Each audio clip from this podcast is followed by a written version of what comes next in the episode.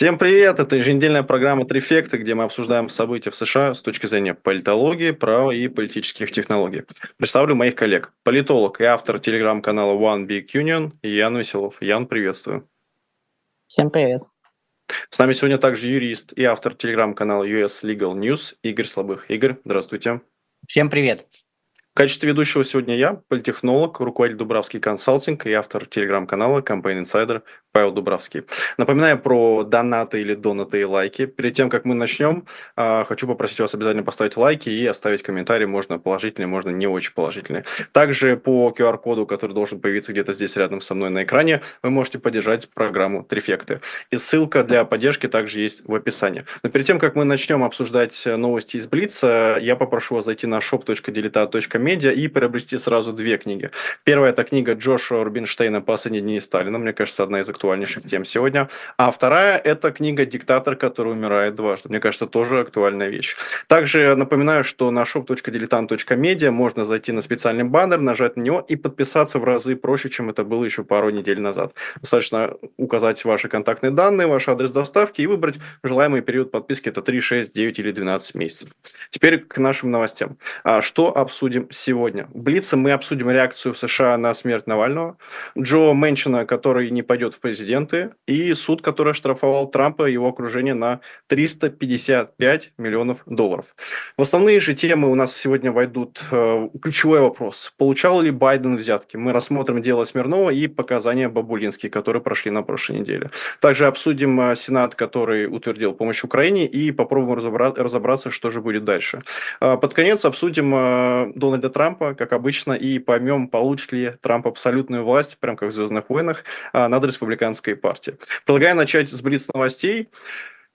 Грустная, я бы сказал, тяжелая новость. Российский политик и бывший кандидат в президент Алексей Навальный умер в российской тюрьме. Он был самым известным, самым влиятельным представителем российской оппозиции. Он прошел через нападение, облив зеленкой, отравление, тюрьму. И на прошлой неделе, 16 февраля, его не стало. За три года в тюрьме он побывал в ШИЗО 27 раз пробовал в штрафных изоляторах примерно 300 дней. Реакция мировой общественности была, скажем так, относительно однозначной, но все равно различалась. Особенно Латинская Америка, Европейский Союз и в том числе США. Если говорить про США, наверное, ключевой вопрос – это какая реакция у действующего президента.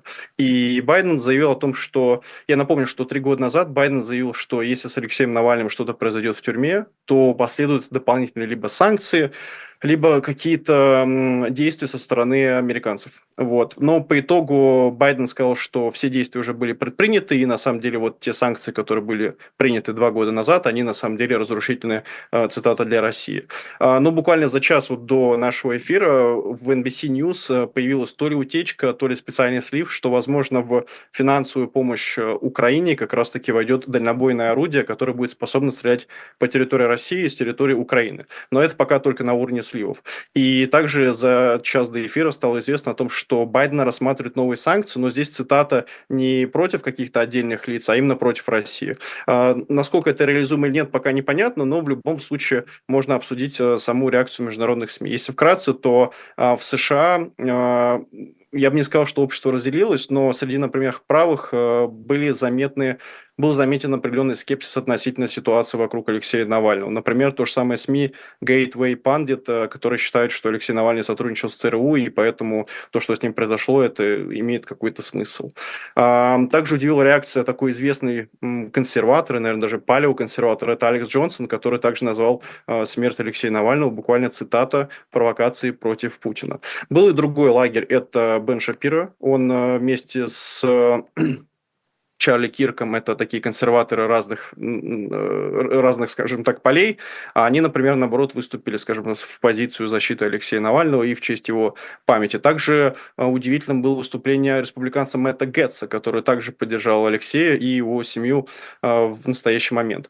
Среди таких мейнстримных республиканцев Ники Хейли обвинила Дональда Трампа в поддержке Владимира Путина, а также Сенат и Палата в целом выступили с критикой президента Российской Федерации.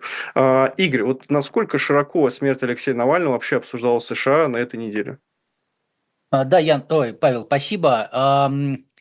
Ну, э, как бы а, обсуждалось достаточно широко, причем я хочу сказать, что обсуждалось не только а, смерть или убийство Навального, значит, а обсуждалось и много разных вещей, которые с этим связаны. То есть, например, а, разгон э, тех людей или аресты тех людей, а, которые пытались в России возложить цветы к тому или иному памятнику в разных городах в память о Навальном.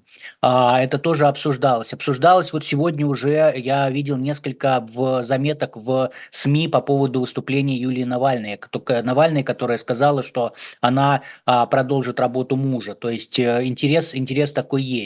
Сам прочувствовал, потому что в день, день а, убийства Навального, я был около российского посольства, пришло ну, очень много людей, а, и достаточно часто я там бываю вот с начала войны, то есть, по, по сути дела, два года, и а, один-единственный раз там перекрывали дорогу около посольства, потому что было много людей, когда была а, прошлая годовщина начала войны. Вот а, как раз 16 февраля был еще один раз, когда полиция там одну полосу движения перекрыла, потому что слишком много было народа, года, и тоже было показательно, что ну, я не знаю, там 6 или 7 было съемочных групп разных от разных каналов, в том числе, например, Reuters были. А, ну, то есть интерес действительно, интерес действительно большой в американском обществе, и как бы, ну, вот это видно, и следят за ситуацией, и вот комментарии, о которых вы, Павел, сказали, да, они тоже от политиков показывают, что следят с интересом добавлю только единственное, что вот еще сегодня появился э, твит, так сказать, в в социальной сети «Правда» от Дональда Трампа, который, значит, он начал с, со смерти Навального, закончил собой любимым, как бы сказав, что, ну вот смерть Навального показывает, что, значит, Америка находится в очень плохом состоянии, и а, проклятые леваки ее довели вот э, до такого плохого состояния. Ну, то есть, как бы про Навального было первые два слова. По-моему, все остальное было про Трампа, леваков и про плохое состояние страны. Да, Игорь, спасибо. Есть э, вот у спичрайтеров, по-моему, такая фишка, и даже в целом, кто в SMM работает, а какая-то новость хайповая, не знаю, дай бог, там, кот Твикс, а вы пишете вот название этой новости, а потом пишете все, что вы хотели сказать вообще абсолютно другую тему, просто чтобы оно в поисковике там выходило. Ян, скажите, пожалуйста, а как вам кажется, может ли реакция на смерть Навального стать катализатором для изменения позиции, например, по помощи Украины со стороны Палаты представителей? Ну, теоретически, да, конечно, это возможно, потому что мы видели, что была в начале эта новость о том, что а, Россия собирается размещать какое-то оружие в космосе, которое может как-то помешать американским спутникам.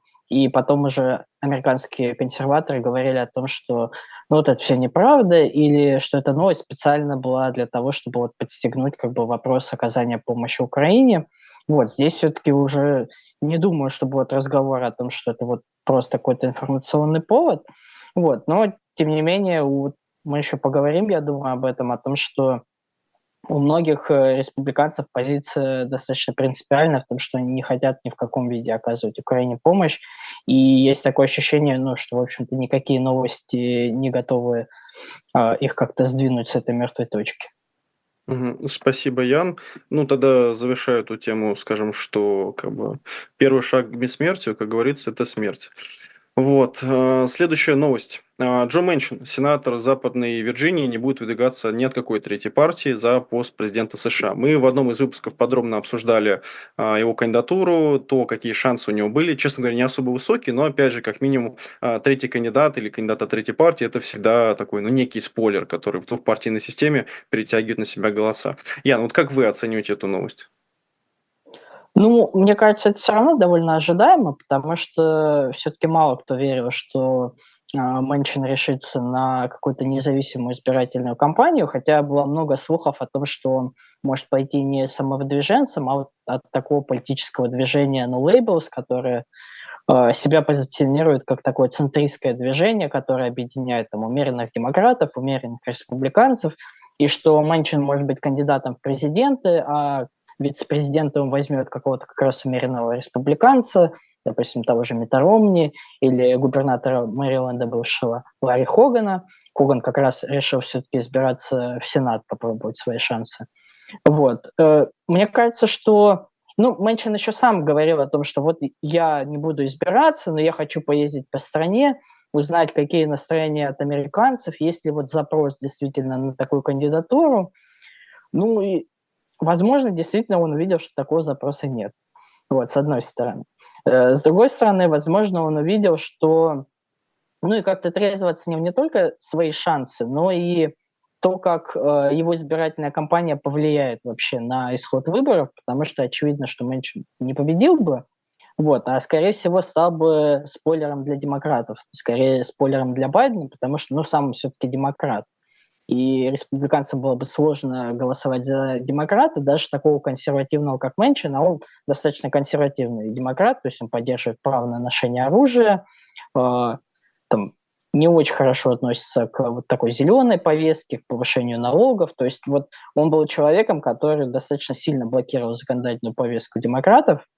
Вот. Но, тем не менее, мне, мне кажется, что определяющим для него было осознание того, что его участие в выборах все-таки, по сути, поможет избраться Трампу. И вот он посмотрел, наверное, в том числе на Конгресс, на Сенат и на Палату представителей и решил, что вот, ну, наверное, такого он бы не хотел все-таки. Спасибо, Ян. Игорь, а как вам кажется вообще, вот, э, вот показательно ли то, что Мэнчин поездил по там, разным штатам и пришел к выводу, что нет запроса на там, третью партию, третье движение или третьего кандидата? Вот как вам кажется, есть такой запрос? Ну, а, нет, в целом-то запрос, наверное, есть, да, потому что кого-то не устраивают республиканцы, кого-то не устраивают демократы, кого-то не устраивают и те, и другие, да, и, а выбор-то он ограничен. Вот, запрос есть, но мне кажется, что э, сенатор больше как это, он э, узнал не о том, что нет запроса, а о том, что нет запроса на него лично, возможно, да, но мы не знаем точно, может быть, он просто э, не смог э, заручиться поддержкой каких-то финансовых э, э, институтов, толстосумов, которые бы спонсировали его программу, поэтому, не программу, а компанию, вот, и поэтому, ну, как бы э, избираться, э, когда тебя никто не спонсирует, это достаточно проблематично, потому что стоит все достаточно дорого, вот, и поэтому вот решил, что нет, не будет. Вот. Ну, как бы посмотрим. Мы сейчас, у нас получится, что э, мы опять возвращаемся в 2020 год э, с Трампом и Байденом, но у нас еще есть э, такой, э, как это, черная, черная лошадка, да, или как называется, в виде э, Кеннеди-младшего, э, который непонятно у кого отъезд голоса. Вот, ну, опять же, будем наблюдать. Вот я, Ян, Ян что-то хотел еще добавить. Да, да, да я, я, я, я бы тут добавил, что когда политики видят вот такие опросы, что там, условно, 65% американцев хотели бы видеть третью партию в США. То есть люди вроде Мэнчина могут подумать, что вот люди хотят какую-то партию, наверное, между демократами и республиканцами, какой-то умеренную, которая будет не такая правая, не такая левая. Но когда людей спрашивают э, более подробно, оказывается, что это не так. То есть есть действительно какая-то группа, которая хочет умеренную партию, но э, вот в этом множестве людей есть люди, которые хотят более правую партию, чем республиканцы, более левую партию, чем демократы. То есть э, тут целый спектр, то есть люди хотят, а не какую-то именно конкретную партию с конкретной идеологией. Да, Ян, спасибо. Я лишь добавлю, что, возможно, они хотят просто либертарианскую партию, которая стала бы массовой и обогнала бы обе другие партии. Вот, по крайней мере, Оливер Чейз, который является кандидатом от этой партии, в это верит. А, переходим к наиболее, наверное, таким интересным новостям. Последний из Блица – это а, штраф Трампа на 355 миллионов долларов. Тут, конечно, можно сказать, что Трамп недавно выпустил своих лимитированные кроссовки за 400 долларов, примерно около 40 тысяч рублей, плюс-минус, а, где написано там Трамп, они такие золотые, флаг США. Я честно скажу, а, меня а, все мои коллеги обвинили в дурновкусе, но я бы себе купил, вот, ну уж извините, вот, но мне все сказали, что у тебя проблемы со вкусом, ну что делать, вот, но давайте уже к более серьезным вещам. А, суд в Нью-Йорке признал Дональда Трампа и двух его сыновей виновными в мошенничестве. Экс-президенту назначили тот самый штраф 355 миллионов долларов. По версии генпрокурора, компания бизнесмена завышала стоимость своих активов для того, чтобы получить более привлекательные кредиты и страховку. Обвинение строится на утверждении следствия, то, что тот самый знаменитый особняк э, Мара-Лаго, где были обыски, где там 128 комнат, что он стоит 18 миллионов долларов. А сумму на самом-то деле занизили в 22 раза, ну, по словам Трампа. И э, что самое, наверное, интересное в этом кейсе, вот из того, что я посмотрел, что публично, и часть банков, и часть компаний, которые участвовали в этой сделке, они выступили, на самом деле, в защиту Дональда Трампа. Но суд тут все равно вынес такой обвинительный приговор. А вот, Игорь, подскажите, пожалуйста, вот э, что за особенности этого кейса и почему в интернете так так много споров о том, что это политическое дело?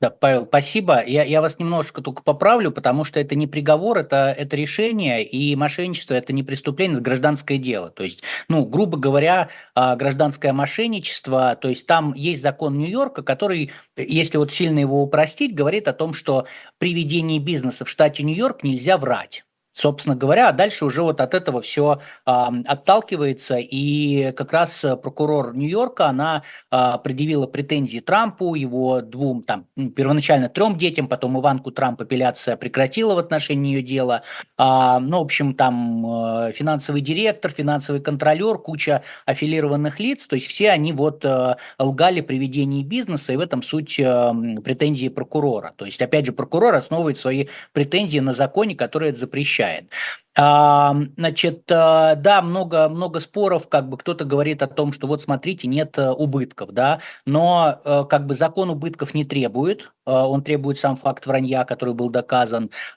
Также, значит, вопрос в следующем, о том, что вот когда бизнес врет, это для него такое, получается, незаконное преимущество, потому что, условно, Трамп наврал банкам, получил кредит и получил его под низший процент, а кто-то не врет и там кредита мог не получить или получить его под более высокий процент. Получается, что такая э, неправильная э, конкуренция. А, между, между бизнесами. А, по поводу того, что вот это, значит, э, еще говорят, что это дело, оно вот простое, простые обычные а, действия, которые совершаются при хозяйственной деятельности, назвали, назвали мошенничеством. Ну, как бы здесь я категорически не согласен. Опять же, я сейчас не буду глубоко уходить. У меня есть на моем YouTube-канале видео, я записывал почти полтора часа, где я очень подробно все расписывал, в том числе расписывал, например, ситуацию с тем же Марро-Ларго, а, почему его оценили 18 миллионов. А, коротко скажу, что там проблемы с земельным участком и а, с тем, как можно использовать это, это, эти, это, это здание. Вот, то есть, или, например, там был, одна из претензий была, когда Трамп указал в своих финансовых заявлениях о том, что он владеет пентхаусом в Нью-Йорке, площадь которого составляет 30 тысяч квадратных квадратных футов, когда на самом деле площадь была 10 тысяч квадратных футов. Ну, то есть, согласитесь, это не обычное ведение хозяйственной деятельности, это чистой воды обман. А, поэтому здесь э, как бы, ну, вот суд принял решение, какое принял, Трамп его, безусловно, будет э, обжаловать в апелляции. Из, э, кроме суммы, там еще нужно отметить, что были также и некоторые запреты введены судом. Так, например, Трампу запретили три года занимать э, какие-то директорские позиции в компаниях в Нью-Йорке. Его сыновьям запретили на два года это делать. А финансового директора и финансового контролера вообще пожизненно лишили возможности работать в, э, на каких-то работах, связанных с а, финансами.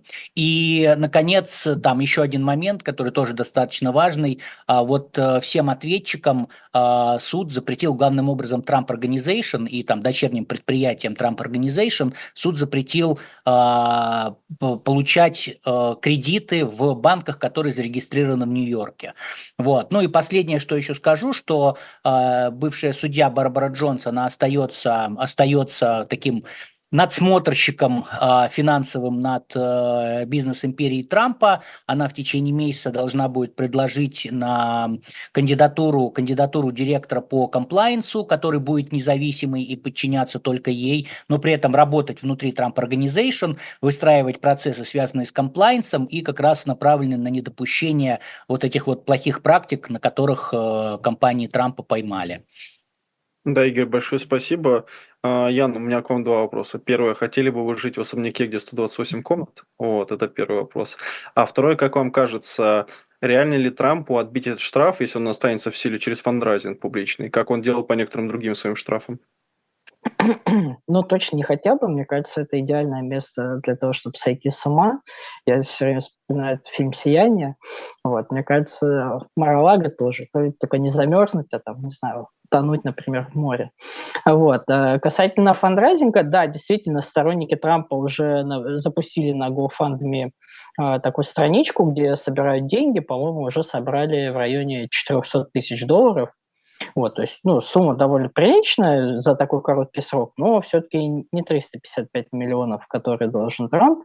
Вот, я думаю, что э, сумму вряд ли это покроет. И вот, да, говоря о последствиях, для Трампа, конечно, человек все-таки состоятельный, хотя точно на самом деле мы не знаем, сколько у него денег, потому что это вот история такая вечная, что Трамп постоянно говорит о том, что вот он миллиардер, у него много денег, потом журналисты пишут, что, ну, наверное, все-таки не миллиардер, потому что все сложнее, но понятно, что не имея доступа к какой-то финансовой отчетности, мы об этом знать просто не можем.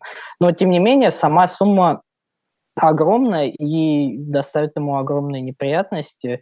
Вот. Плюс еще есть предыдущие штрафы по делу Кэро, то есть один штраф на другой накладываются. Эти суммы огромные, плюс ограничения на работу э, в Нью-Йорке. То есть не исключено, что Трамп будет вынужден начать распродавать какую-то часть своей недвижимости в Нью-Йорке для того, чтобы покрыть эти долги, если, допустим, он не выиграет в апелляции. То есть для него это довольно большая проблема. Ян, спасибо. Игорь, да, вы хотели добавить? Э, да, значит, смотрите, тут еще какая проблема для Трампа. Он-то просто так все распродать не может. Как раз потому, что Барбару Джонс, бывшую судью, назначили в качестве такого э, надсмотрщика да, за финансами компании, как раз чтобы Трамп ничего не продал и чтобы это не вывел, не, не, не вывел это имущество. Э, это было после того, как э, Трамп попытался это сделать там по каким-то по каким-то из активам. Плюс еще проблема какая, сейчас никто не знает, как это будет. Э, да, у нас же есть дело к Кэрол, где тоже взыскали там а, несколько десятков а, миллионов долларов, и для того, чтобы а, не исполнять это решение, Трамп должен а, заплатить ну, сумму, да, которая там будет, условно говоря, лежать на счету суда, и а, значит, а, вот это, чтобы, ну, чтобы, чтобы решение сразу не подлежало исполнению. И с учетом того, что вот это принято решение на 355 миллионов, есть Барбара Джонс, никто не знает, а у Трампа будут ли вообще деньги для того, чтобы а, заплатить вот этот вот взнос по делу Кэрол, или же по делу Кэрол а, все начнут а, быстро быстро приводить в исполнение и э, взыскивать с него эти деньги. То есть это, ну, на самом деле, вот сейчас никто не знает, как будет развиваться ситуация, но явно она будет развиваться не в пользу Трампа. То есть это действительно для него большие проблемы с этим решением. Да, Игорь, спасибо. Насколько я знаю, это тоже такая бизнес-схема, что когда ну, ты понимаешь, что либо штрафы будут, либо арест имущества, то собственник пытается быстро распродать для того, чтобы это имущество вывести из этого ее лица, для того, чтобы оно не принадлежало ему, соответственно. Поэтому здесь, видимо, эта схема не сработала. Мы подходим к основным темам, и первая тема, которую мы обсудим, это получал ли Байден все-таки взятки, что у нас произошло с делом Смирнова, кто такой, и как у нас прошли показания Бабулински на прошлой неделе. Но перед тем, вот, Игорь, как я дам вам слово. А, уточните, пожалуйста, сейчас же, насколько я понимаю, в ближайшее время еще праздники в США проходят. Вот можете тоже рассказать, э, какие у нас? Да, сегодня, сегодня получается, что День президента в США. А, на самом деле, как бы День президента, он а, празднуется в честь дня рождения первого президента Джорджа Вашингтона. Формально а, у него день рождения 22 февраля, но значит, есть закон федеральный, который требует вот такие праздники, которые отдельно стоят от э, уикенда, а, присоединять к уикенду, и поэтому такие праздники празднуются в понедельник. Поэтому мы с вами всегда а, как-то попадаем на такие праздники. Вот у нас недавно был а, день, день рождения Мартина Лютера Кинга, а, сегодня у нас, соответственно, день а, президента, хотя день рождения а, Джорджа Вашингтона будет только ну, после, в общем, 22-го.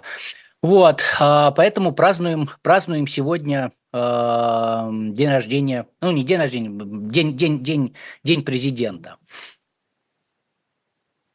Так, перехожу к Смирнову. Да, да, если можете, пожалуйста. Да, значит, э, ну, э, здесь нужно, э, давайте, прежде чем я перейду к самому уголовному делу Смирнова, нужно дать а, такую более общую картину, чтобы понимать, кто это, а, почему это дело важно и так далее. На самом деле, кто это, я не знаю. Я пытался понять, кто это, я не смог найти информацию, но при этом, судя по обвинительному заключению, человек должен быть достаточно влиятельный, потому что он в какой-то момент, значит, контактировал с президентом Украины, по его собственным заявлениям, вот последнее время он участвовал в переговорах между Украиной и Россией по поводу прекращения войны, но вот найти какую-то информацию, кто это, я так и не смог. Если кто-то из наших зрителей знает, оставьте, пожалуйста, комментарий, нам очень очень любопытно.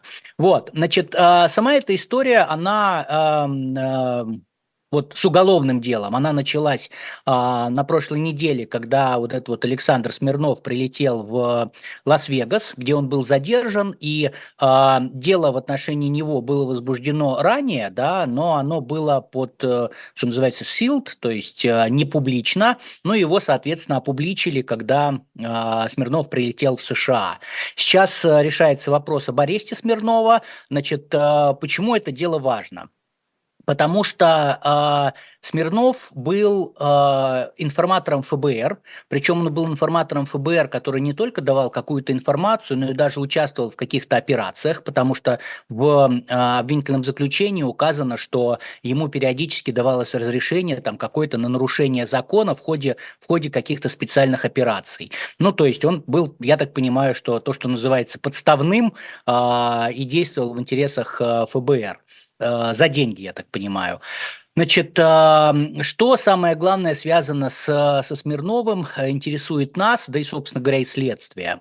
В именно по данным от Смирнова была э, заполнена так называемая форма 1023 в 2020 году, э, и в этой форме говорилось о том, что значит, Смирнов получил информацию в разговоре с руководством компании, украинской компании Бурисма, он получил информацию о том, что Хантера Байдена и Джо Байдена фактически наняли для того, чтобы решить проблемы компании в Украине и защитить компанию от проверок со стороны стороны украинской генеральной прокуратуры. При этом, опять же, Смирнов сосался на то, что один из руководителей компании Бурисма признался ему, что э, за это э, значит, Хантер Байден и Джо Байден потребовали вознаграждения э, по 5 миллионов долларов каждому, и это все было заплачено. Ну, то есть, как бы он сказал, что вот смотрите, факт, факт взятки на лицо.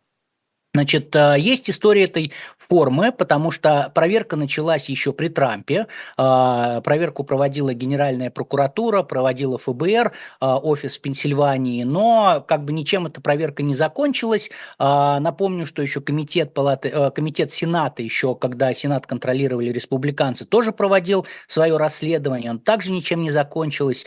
И вот в 2022 году, мы об этом рассказывали, республиканцы в Палате представителей которые получили контроль в Палате представителей, они э, сказали о том, что вот смотрите, есть форма 1023 у ФБР, есть абсолютно железобетонные значит, данные от э, уважаемого источника о том, что э, Джо Байден получал взятки. Ну и в том числе эта э, форма, она пошла в в обоснование начала процедуры импичмента Джо Байдена.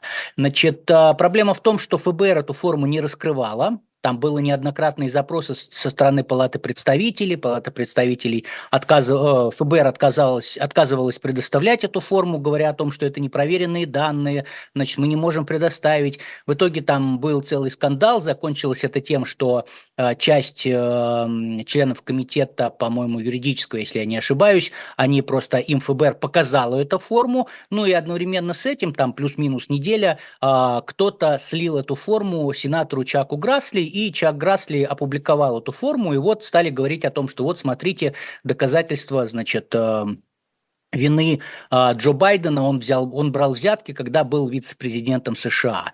Но проблема в том, что а, в чем суть, опять же, претензий к Смирнову сейчас, это то, что а, заявления Смирнова оказались сфальсифицированными. Опять же, мы сейчас, я, я опираюсь, это не мое мнение, я опираюсь на материалы уголовного дела, на вот это обвинительное заключение. То есть там указано, что, например, в Смирнов сказал, что он встречался там в 2015-2016 году с, руковод... с кем-то из руководителей э, Бурисмы. Там просто говорится, там руководитель один, руководитель два, то есть фамилии по фамилиям непонятно.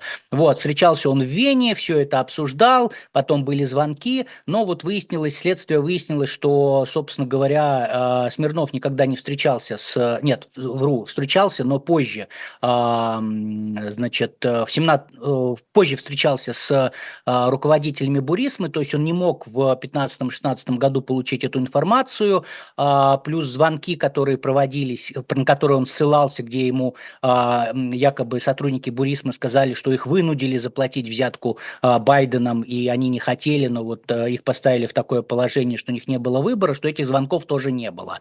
И сейчас, значит, Смирнову предъявляют претензии два, там, два, уголо, два, две две статьи у него в обвинении. Это ложное заявление ФБР и внесение ложной информации в форму 1023. Ну, потому что он сообщил ложные данные, и в итоге в форму были внесены эти ложные сведения.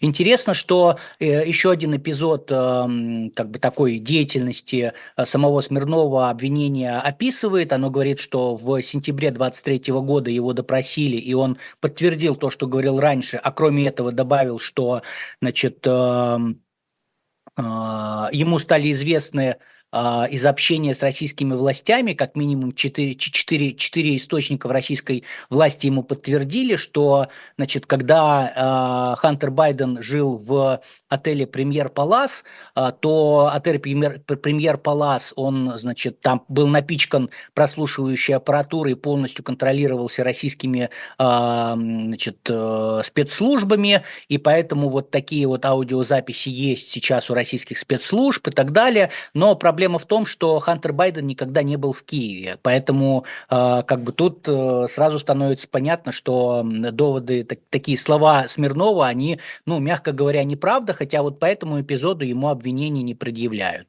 Ну вот, в общем, мы будем, будем смотреть. Получилось, что ситуация развернулась, да, если раньше э, говорили о том, что эта форма доказывает что-то, там много республиканцев, например, тот же Тед Круз говорил о том, что, ну вот посмотрите, мы все больше и больше доказательств э, взяток э, получаем, что Джо Байден получал взятки, мы это видим, это доказано. Но сейчас оказывается, что вот нет. Причем а, обвинение Смирнову предъявил Дэвид Вайс, это специальный прокурор, который расследует дело Хантера Байдена. И опять же, это не этот прокурор, который э, консервативный, он был назначен прокурором э, Делавера Трампом. Ну, то есть, как бы говорить о том, что это вот э, кто-то пытается таким образом замести следы, я бы не стал. То есть с интересом дальше наблюдаем, что будет. Да, Игорь, спасибо. А, Ян, как вы оцениваете вообще вот это дело на дискурс республиканской партии про украденные выборы, например, или про тот же самый импичмент и связь Хантера Байдена и Джозефа Байдена? Остается, останется ли этот нарратив или все-таки он станет чуть-чуть меньше?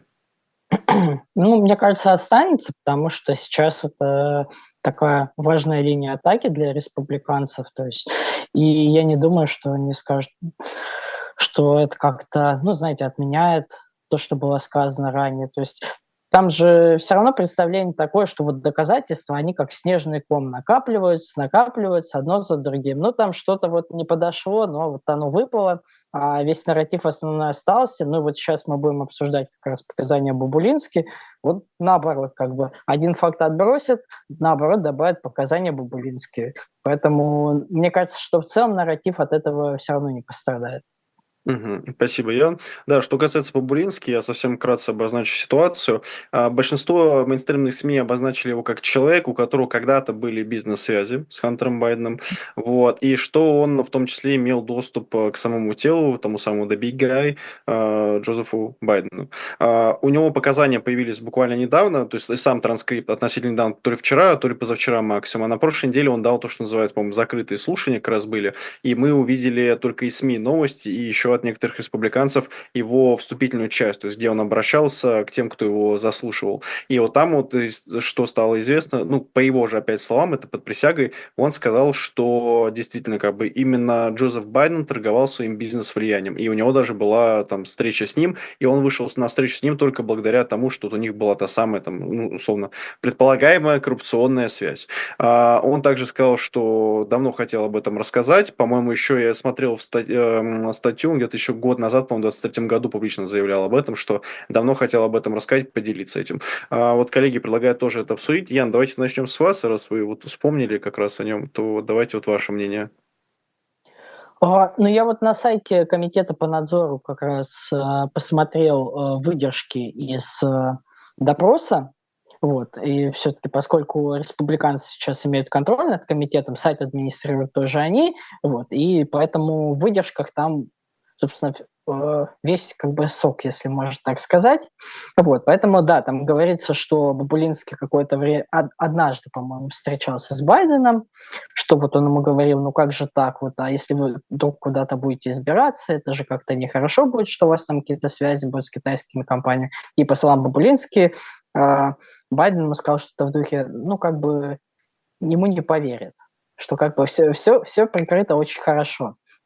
Вот. И, ну и в остальном тоже у него нарратив такой, что а, не только а, сам Хантер как бы торговал именем своего отца, ну и что отец об этом знал, что отец постоянно как-то а, был с ним на связи, что Хантер вот постоянно в разговор с Бабулинским предлагал давай папе позвоним.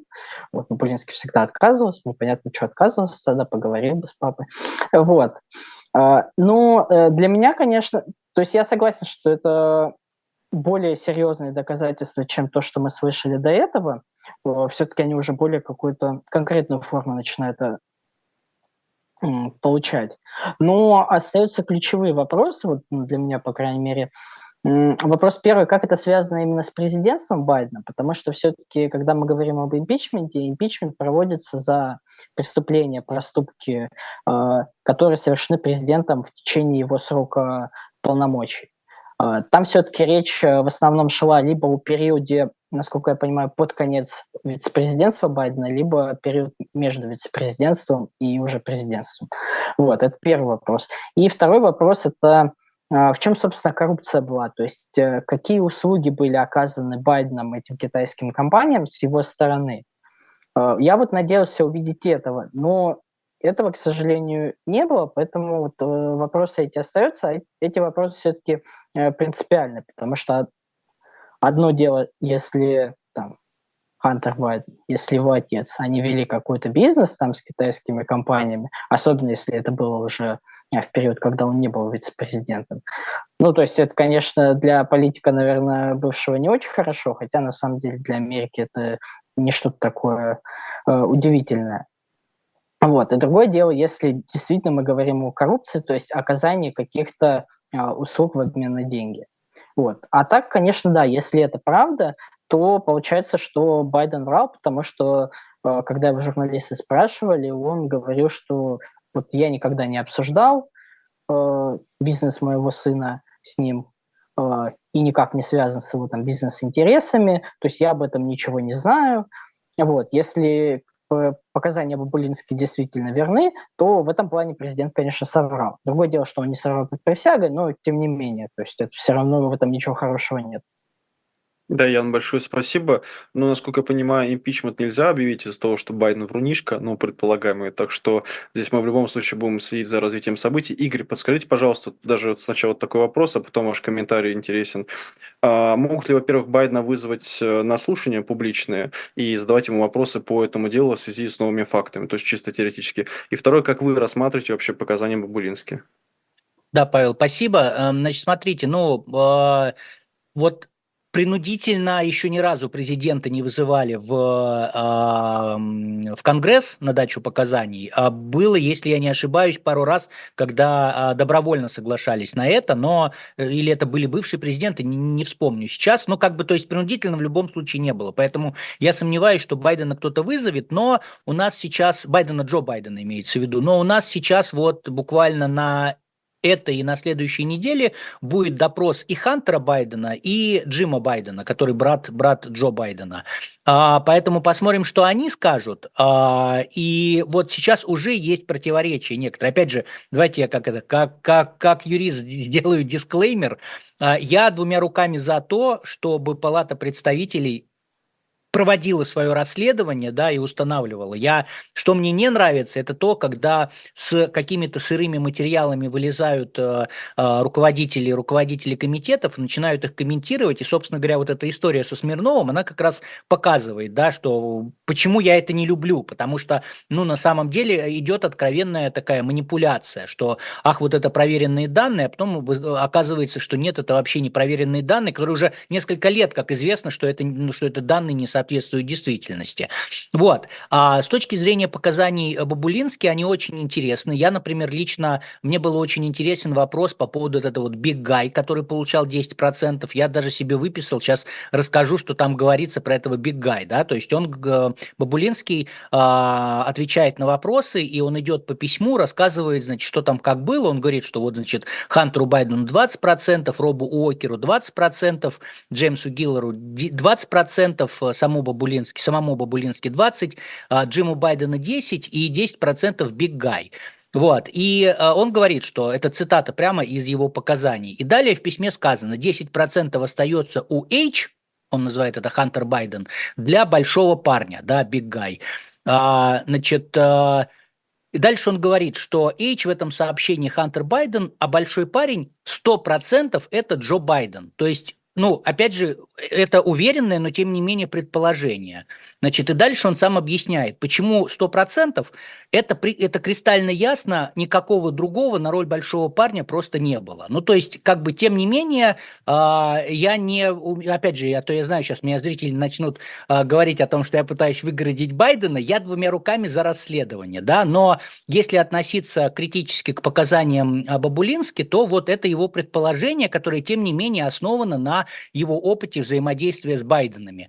Вот. При этом, например, Роб, Роб Уокер, который давал показания, а, он как бы не сказал ничего про, про большого парня. Поэтому мне очень интересно, что сейчас скажут а, а, Байдены, имеется в виду Джим и Хантер. Поэтому тоже будем следить и как бы пытаться понять, что там и как. Ну и я абсолютно согласен с Яном о том, в том, что окей, давайте даже мы представим себе, что установили, что Джо Байден в качестве вице-президента получал взятку, хотя сейчас есть там неоднократные интервью с там всеми теми же членами, ну, с сенаторами республиканскими, которые не могут сказать, а за что он получил эту взятку. Ну ладно, а, как бы хорошо, но как это, какое это отношение имеет к импичменту президента, не очень понятно.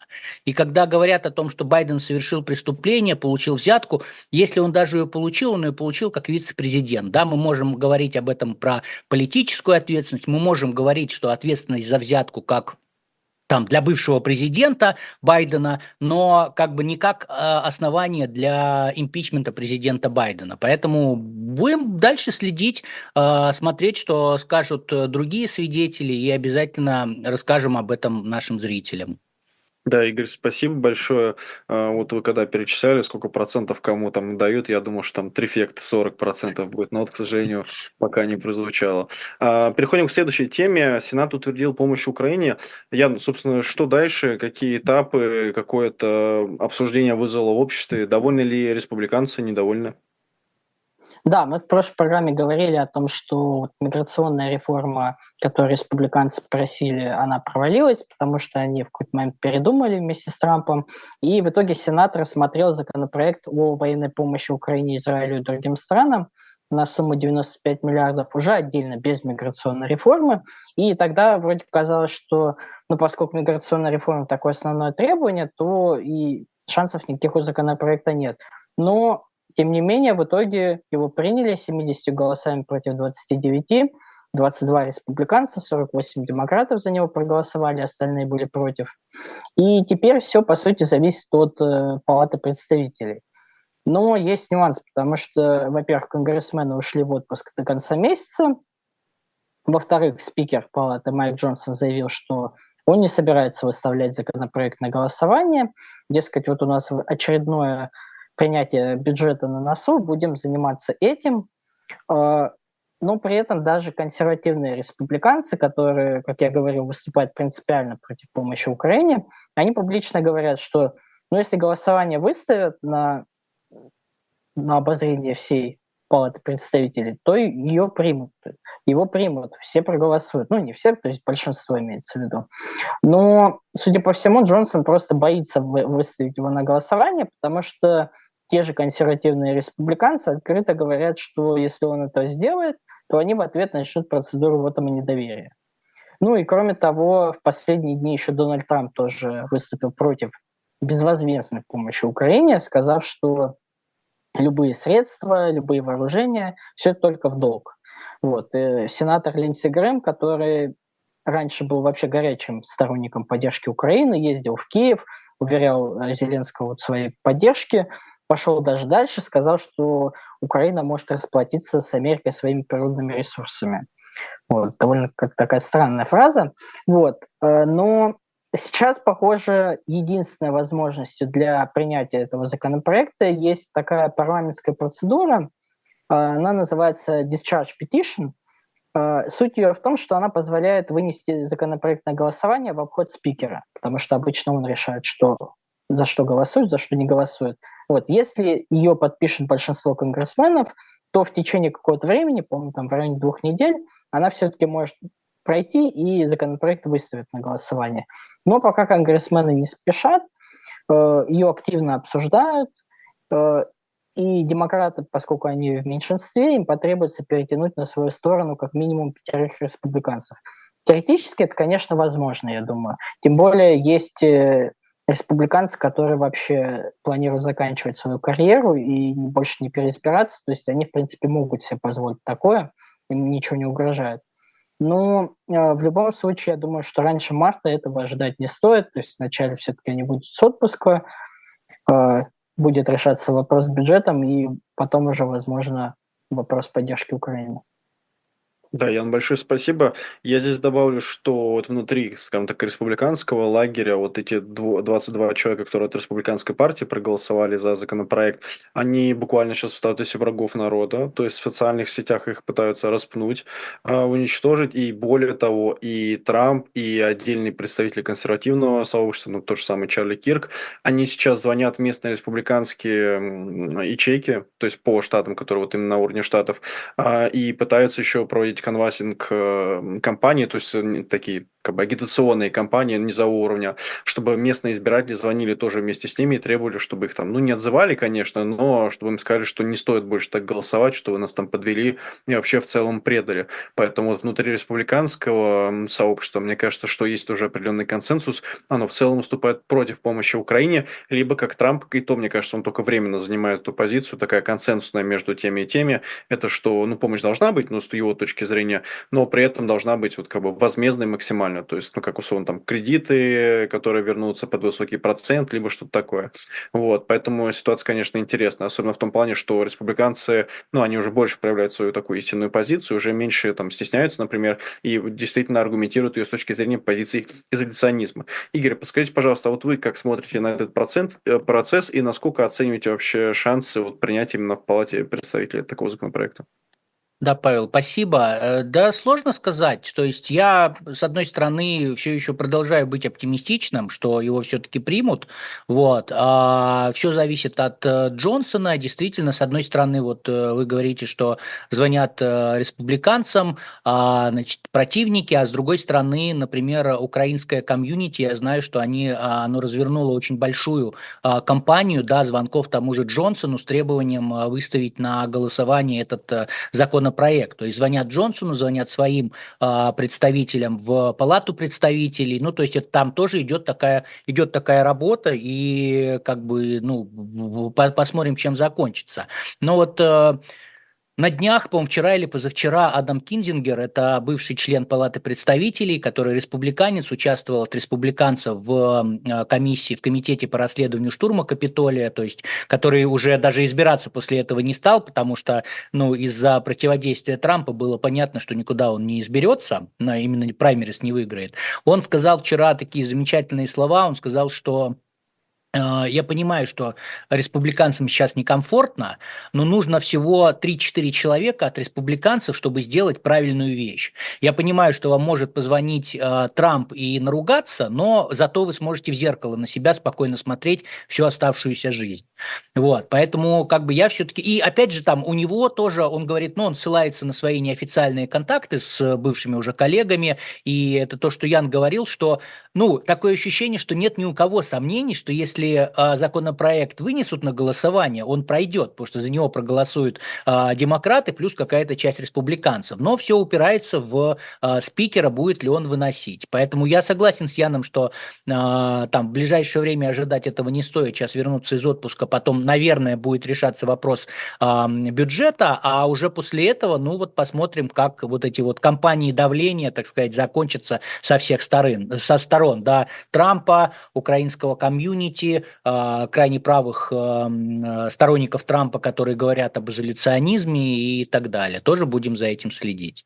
Да, Игорь, большое спасибо. Я бы только добавил, что ну, не только крайне правые про изоляционизм говорят, то есть, ну, мне кажется, что много американцев на самом деле стоят на этих позициях, потому что они смотрят там на рост цен, на там, бензин, газ и прочее, и их э, это смущает. То есть здесь вопрос именно с какой перспективой смотреть, со стороны там русскоговорящего человека или, например, со стороны там американоговорящего. Хотя, опять же, американоговорящие это очень разные комьюнити, они очень сильно отличаются друг от друга.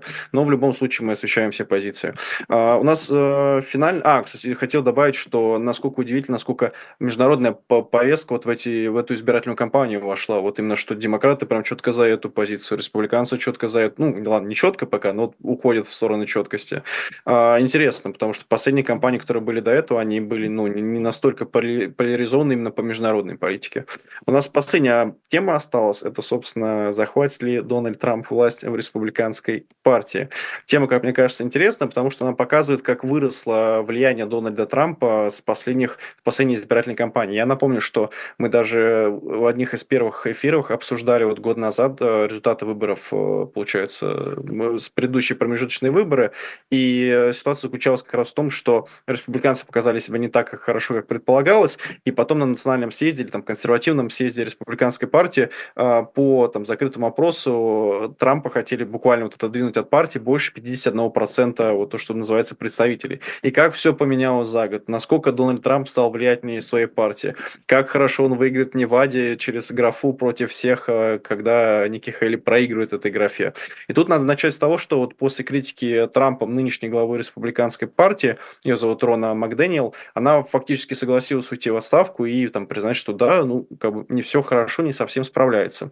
А, при этом, что самое интересное, что вместе с ней свою должность составит Майк Рид. Майк Рид – это то, что называется вот начальник штаба партии, то есть буквально политконсультант, политтехнолог. Он отвечает за то, чтобы вот а, все, что они придумали, э, это реализовалось буквально руками. То есть и стратегию придумывают при этом.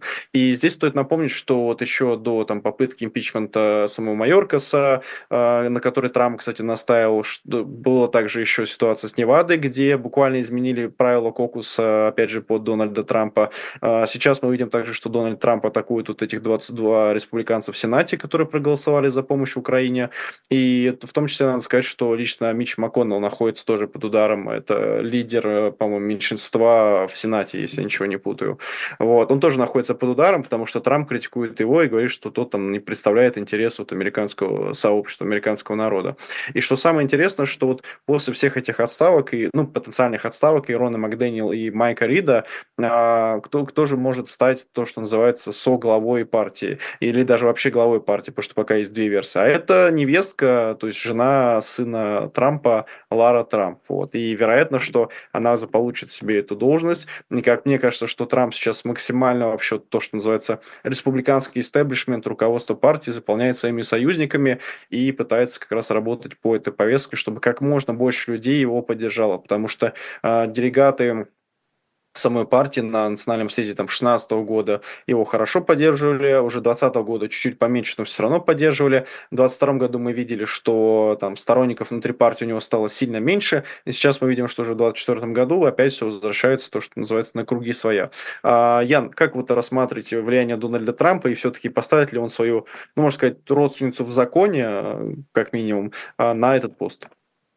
Я думаю, что действительно поставят. Вот. И кроме этого говорилось о том, что одного из людей его избирательной кампании тоже хотят руководство РНС поставить, Республиканского национального комитета. То есть срастается, будет срастаться так избирательная кампания Трампа и вот, э, республиканская партия в целом.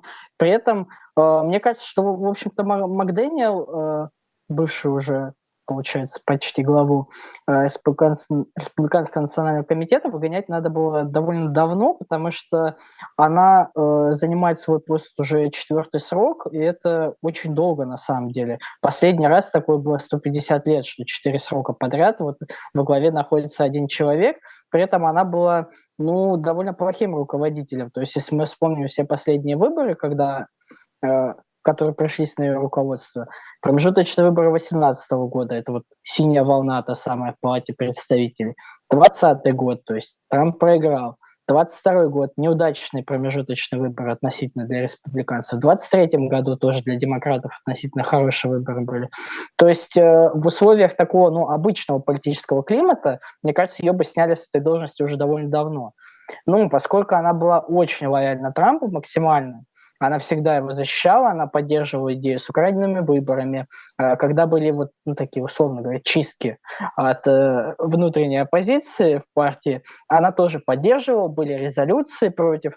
То есть в этом плане она была ему очень лояльна. И мне кажется, опять же, мы видим историю с провалом миграционной реформы. Трамп начал звонить, говорить, ребят, не поддерживаем.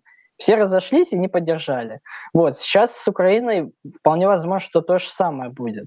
Вот, то есть в этом плане, конечно, контроль у Трампа над партией, ну, если не абсолютный, но держит э, уверенной хваткой, я бы так сказал. Ян, большое спасибо. Игорь, а вот если вкратце, а, что времени остается мало, вот такой непотизм, он вообще законен в Соединенных Штатах Америки? Ну да, он законен, как бы там есть, есть какие-то этические требования, связанные с конфликтом интересов, но в, целых это не, в целом это не будет являться нарушением какого-то такого закона. Если вдруг кто-то найдет какой-то закон, нарушением которого это будет являться, я уверен, это сразу же, сразу же принесут в суд, и мы тоже об этом узнаем. Хорошо, большое спасибо. А, друзья, напоминаю, что нас можно поддержать. Э, ссылка в описании, QR-код, наверное, где-то здесь. Я надеюсь, что он здесь, может, он где-то здесь. А, не суть. В любом случае, мы хотим тоже особняки на 128 комнат. Мы можем им не пользоваться, но было бы, честно говоря, приятно. А, плюс нам для нас дополнительная мотивация и бонус. Поэтому поддерживайте нас. Есть все виды картов, есть все виды услуг. Платить можно откуда угодно, откуда хотите. И не забывайте ставить ваши лайкосы. Нам будет очень приятно. И в эти там грустные времена, мне кажется, что лучше навалить друг другу лайкосов и писать приятные комментарии, пить чаек и наслаждаться вечностью. Вот, с вами были три эффекта. Это был Игорь Слабых, Ян Веселов, Павел Дубравский. А, всем пока, на следующей неделе встречаемся. Пока. Пока-пока.